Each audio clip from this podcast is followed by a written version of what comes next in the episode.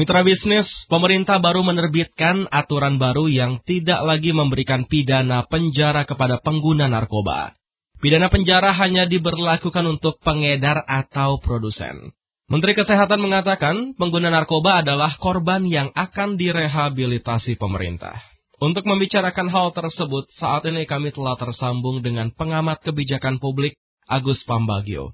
Pak Agus, apa komentar Anda tentang aturan baru ini? Saya sih setuju saja asal betul-betul pada waktu menangkap dan menghukum itu jelas. Kalau belum jelas sih saya tidak setuju. Jelas dalam arti kata begini. Taunya dia pengedar atau pengguna harus jelas. Jangan-jangan nanti semua semua pengedar ngakunya pengguna. Itu yang repot sehingga orang semua bebas. Nah menurut saya orang yang paling bertanggung jawab untuk menyatakan bahwa dia pengedar dan pengguna itulah yang harus dihukum berat ketika dia salah menganalisa. Ada komentar juga Pak yang mempertanyakan, bagaimana dengan efek jerah jika seorang pengguna tidak dipidana?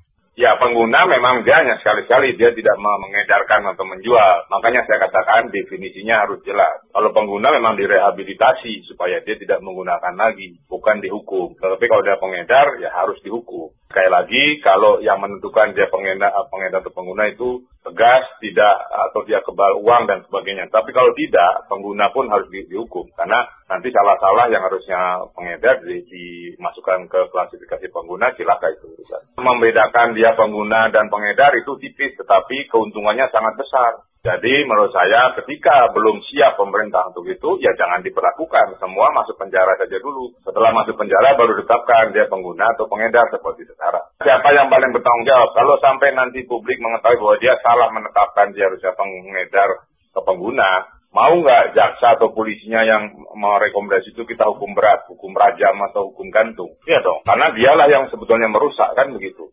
Kalau nanti pengedar pengguna karena dia sudah membagi hasil narkobanya kepada aparat hukum, kan dia dari pengedar jadi pengguna. Nah, bisa tidak siapa hukum ini kita gantung dan kita rajam sama-sama gitu. Maksudnya kita hukum mati. Karena kalau tidak, jangan diterapkan itu karena akan akan menjadi lubang kesempatan buat para pengedar untuk jadi pengguna sehingga dia tidak dihukum. Celah gitu ya, jadi celah. Jadi menurut saya ketika tidak ada klausula atau pasal apa yang bisa menetapkan bahwa orang yang ber, berwenang menentukan dia pengedar atau pengguna tidak dihukum berat, saya rasa semuanya harus masuk penjara dulu. Karena kalau tidak, kalau itu salah, jelas ada hukumnya dia salah menetapkan, ya dia harus dirajam atau digantung atau dihukum mati.